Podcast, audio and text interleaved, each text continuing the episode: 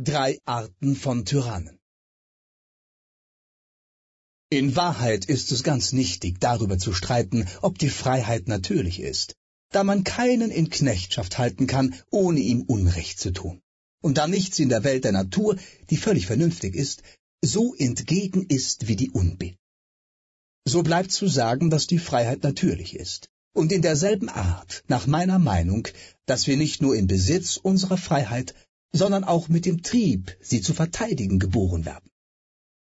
Wenn wir nun daran zweifeln können, und wenn wir so entartet sind, dass wir unsere Eigenschaften und unsere ursprünglichen Triebe nicht zu erkennen scheinen, dann tut es Not, dass ich euch die Ehre erweise, die euch zukommt, und die wilden Tiere sozusagen aufs Katheter stelle, damit sie euch eure Natur und Verfassung lehren. Denn bei Gott, wenn die Menschen nicht gar zu taub sind, rufen ihnen die Tiere zu, es lebe die Freiheit. Etliche unter ihnen sterben, wenn sie in Gefangenschaft geraten, wie der Fisch, der das Leben aufgibt, wenn er aus dem Wasser kommt, so schwinden sie dahin und wollen ihre natürliche Freiheit nicht überleben. Ich meine, wenn es bei den Tieren Rangstufen und Vorrechte gäbe, dann wäre die Freiheit ihr Adel. Die anderen, von den Größten bis zu den Kleinsten, setzen ihrer Gefangennahme mit Krallen, Hörnern, Füßen und Schnäbeln so heftigen Widerstand entgegen, dass darin genugsam zum Ausdruck kommt, wie wert ihnen das ist, was sie verlieren. Wenn sie dann gefangen sind, geben sie uns so lebhafte Zeichen von ihrer Kenntnis ihres Unglücks, dass sie von Stund an mehr hinschmachten als leben, und dass sie ihr Dasein mehr fortsetzen, um ihr verlorenes Glück zu beklagen, als sich nun in der Knechtschaft wohlzufühlen.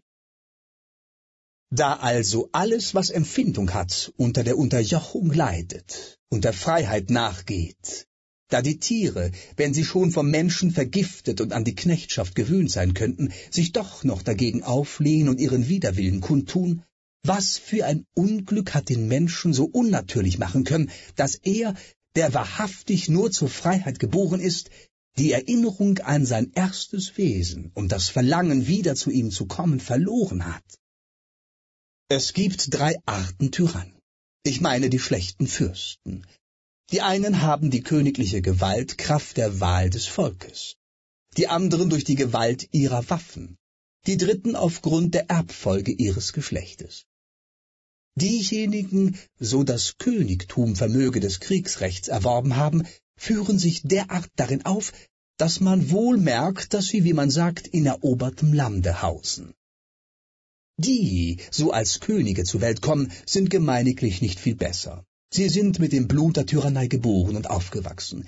Sie saugen mit der Muttermilch die Tyrannenart ein und springen mit den Völkern, die unter ihnen stehen, wie mit ihren vererbten Leibeigenen um.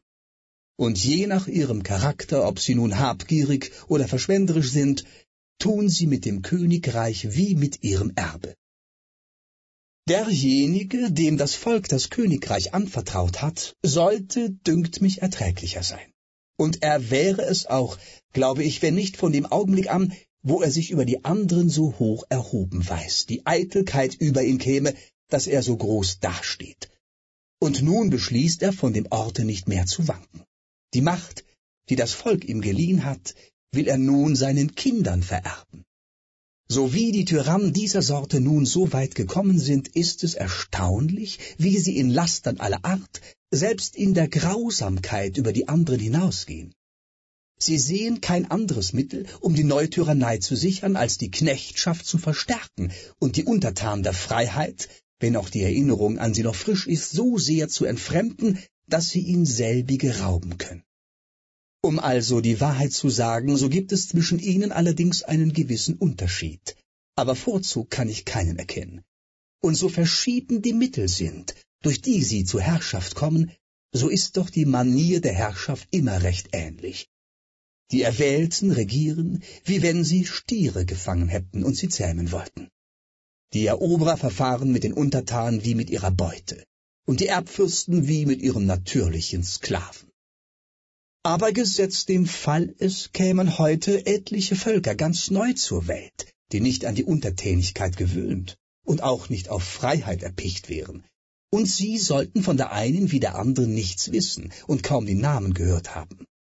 wenn man denen die Wahl ließe, entweder untertan oder frei zu sein, wofür würden sie sich entscheiden? Jeder sieht ein, dass sie lieber der Vernunft gehorchen, als einem Menschen dienstbar sein wollten. Es müssten denn nur die Völker Israels sein, die sich ohne Zwang und ohne irgendeine Not einen Tyrannen gemacht haben. Die Geschichte, welchen Volkes ich nie lesen kann, ohne so großen Abscheu zu haben, dass ich bis zur Unmenschlichkeit gehe und mich über die vielen Leiden freue, die ihnen daraus zugestoßen sind.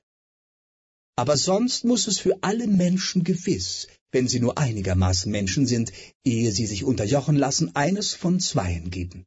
Entweder sie werden gezwungen oder betrogen. Gezwungen von fremder Waffengewalt, wie Sparta und Athen durch die Streitkräfte Alexanders, oder von den Parteien sowie die Landesherrlichkeit von Athen, ehe bevor in die Hände des Pisistratus gekommen war. Durch Betrug verlieren sie oft die Freiheit. Und dabei werden sie nicht so oft von anderen überlistet, wie von sich selber getäuscht. So wie das Volk von Syrakus, der Hauptstadt von Sizilien, die heute Saragosse heißt, als es im Kriege bedrängt war, nur an die Gefahr dachte und Dionys zu seinem Obersten machte und ihm die Führung des Heeres übertrug.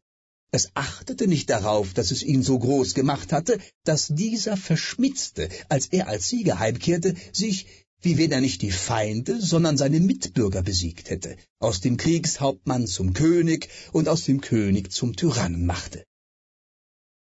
Es ist nicht zu glauben, wie das Volk, so wie es unterworfen ist, sofort in eine solche und so tiefe Vergessenheit der Freiheit verfällt, dass es ihm nicht möglich ist, sich zu erheben, um sie wieder zu bekommen. Es ist so frisch und so freudig im Dienste, dass man, wenn man es sieht, meinen könnte, es hätte nicht seine Freiheit, sondern sein Joch verloren.